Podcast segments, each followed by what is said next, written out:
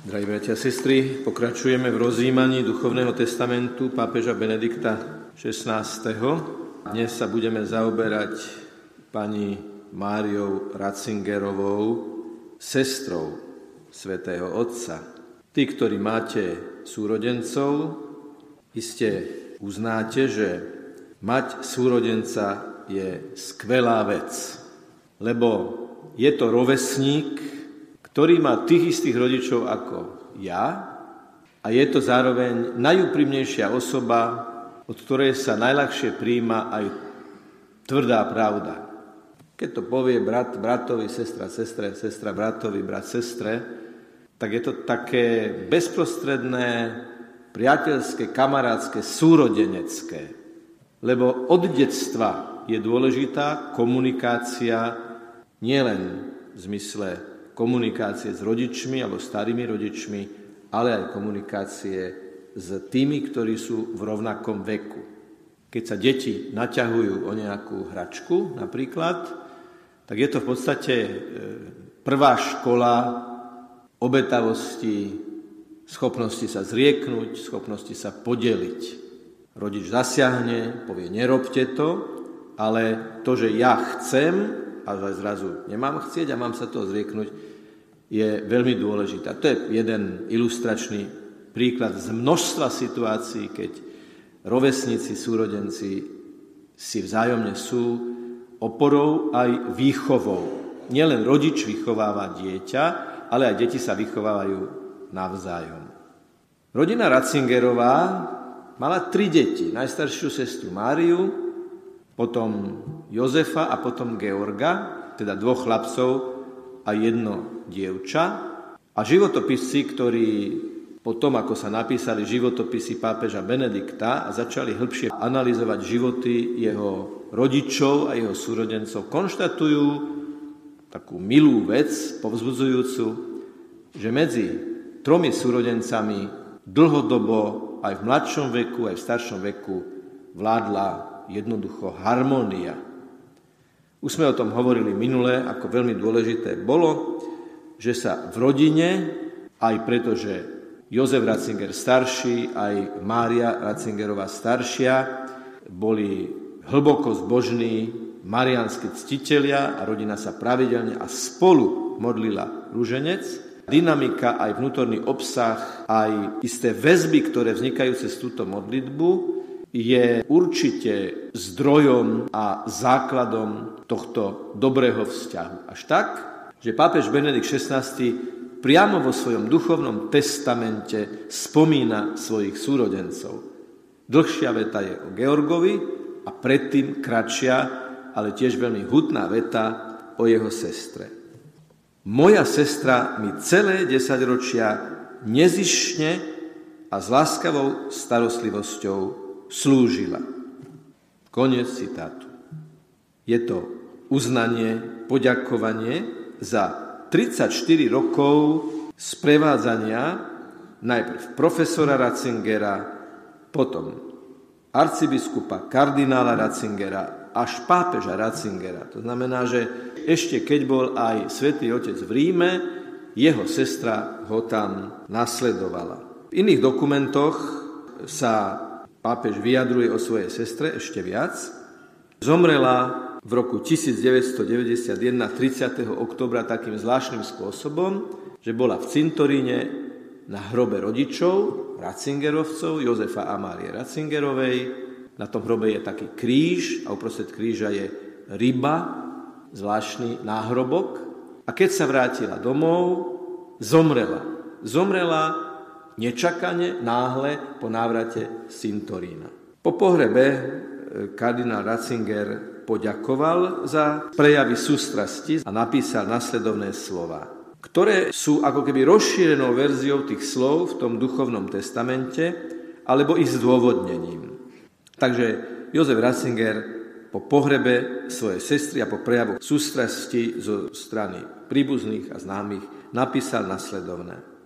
Teraz moja sestra odpočíva v hrobe svojich rodičov na cintoríne v Cigertzorfe, ktorý išla navštíviť, netušiac, že na dušičky bude ona sama povolaná na druhý svet.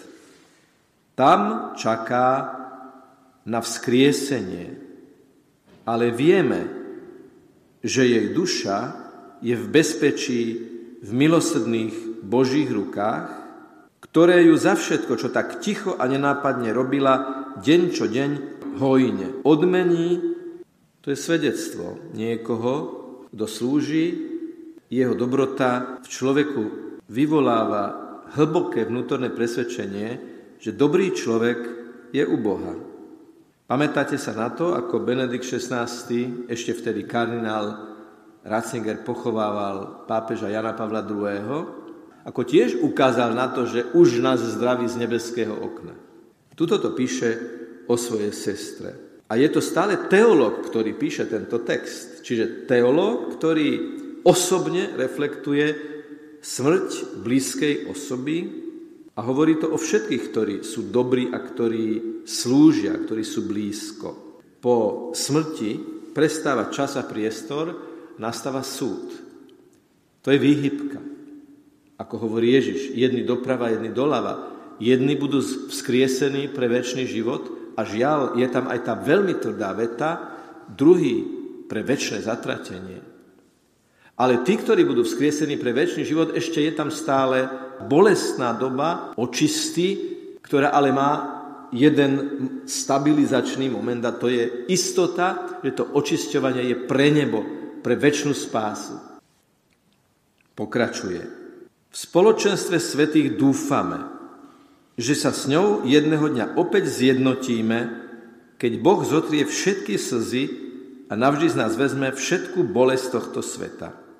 Každoročne na dušičky, kým sa nestal pápežom, Benedikt XVI chodil aj so svojím bratom k hrobu svojej sestry a očití svedkovia ho videli, ako si klakol pred tým hrobom a sa za ňu modlil. A pri pohrebe samotnom bolo zaznamenané, že prežíval veľkú bolesť nad odchodom milovanej osoby, až tak, že plakal.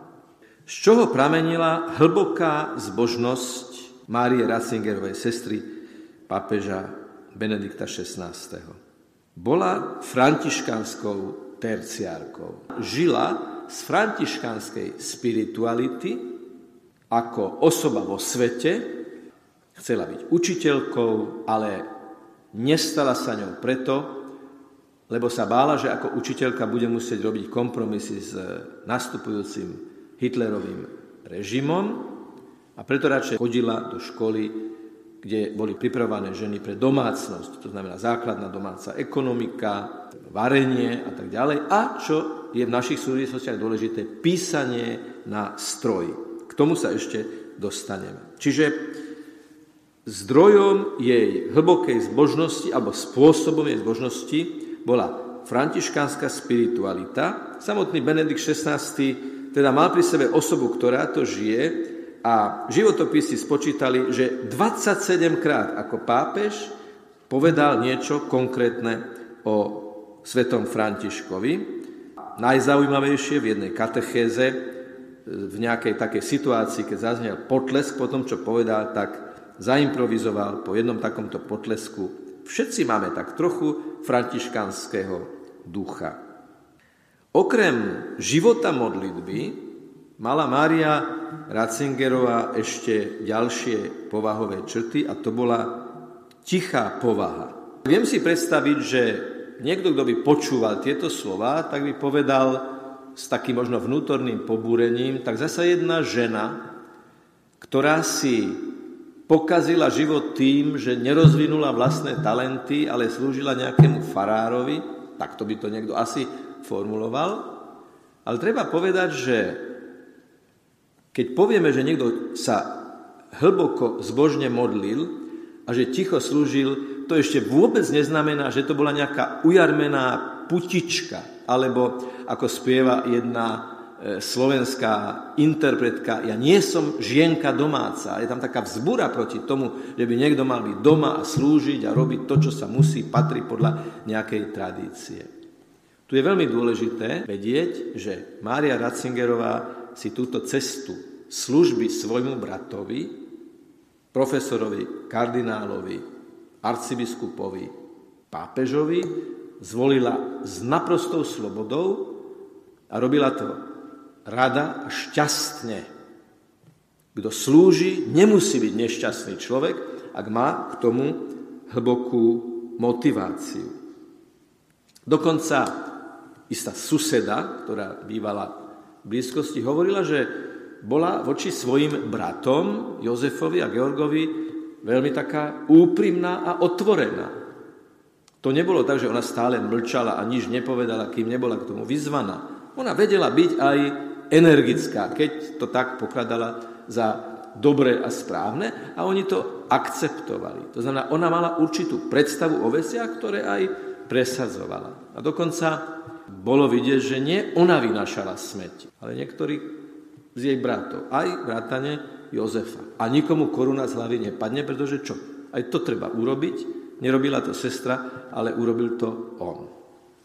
Slobodne si vybrala stať po boku brata a viesť jeho domácnosť. A predsa boli k sebe úprimný, dlhodobo harmonický vzťah. Fungoval aj preto, že, ako hovoria životopisci, ak vzniklo nejaké nedorozumenie, nejaká trenica, tu prekonávali modlitbou. A predpokladá sa, že ona, ktorá prepisovala na stroji, preto som zdôraznil, že sa naučila v tej škole písať na stroji, tak prepisovala jeho teologické texty a potom o nich aj debatovali. Ona do nich nevstupovala, do ich obsahu, ona ich redigovala gramaticky, interpunkciu a tak ďalej, ale debatovali o rodičoch, debatovali o teológii, debatovali o viere, o rodičoch, o hudbe, pretože všetci hrali na nejaký hudobný nástroj. Aj ona hrala na harmónium napríklad. Bola teda charakterizovaná ako intelektuálka, ktorá si zachovala zemitú vidieckú zbožnosť a takýmto spôsobom vstupovala do dejín, keď slúžila svojmu bratovi aj ako pápežovi. Ako taká sa v neformálnych stretnutiach vo Vatikáne stretla aj s Jánom Pavlom II. A s ďalšími dôležitými osobnostiami. Zoberme si z toho príklad z radostnej služby, ktorá je premodlená a ktorá vôbec neznamená, že človek voči tomu, komu slúži, by nemal slúžiť aj úprimnosťou, nejakou radou, nejakou korekciou. To je skutočná služba. Nie je dobré ani žiaduce, aby sme mali niekoho, kto nám slúži, ujarmenia a ustráchanie. Služba a strach nemusia ísť jedno s druhým. A takto Mária Ratzingerová je príkladom toho, že niekto, kto slúži, môže byť šťastný, robí naplno, čo život prináša, slobodne zvolená služba s radosťou a v harmonickom vzťahu voči tomu, komu slúžime. Napokon všetci sa zhodneme na tom, že si slúžime v rodinách navzájom, všímame si potreby jeden druhého. A teda nielen ona slúžila svojmu bratovi, ale aj brat slúžil jej vlastne svojimi veľkými intelektuálnymi danosťami. Teda slúžiť mu bola radosť a zároveň to bol aj rast, pretože určite aj on jej sprostredkoval veľké poznanie, ktoré, ako vieme, bolo naozaj jedinečné. Poprosme dnes Pána Ježiša, keď ho príjmeme v Eucharistii, aby sme dokázali mať tieto vlastnosti. Tichá služba, trvalá modlitba a otvorenosť, úprimnosť, dobroprajnosť a harmonické vzťahy s tými, ktorých máme naokolo. Nech je pochválený Pán Ježiš Kristus.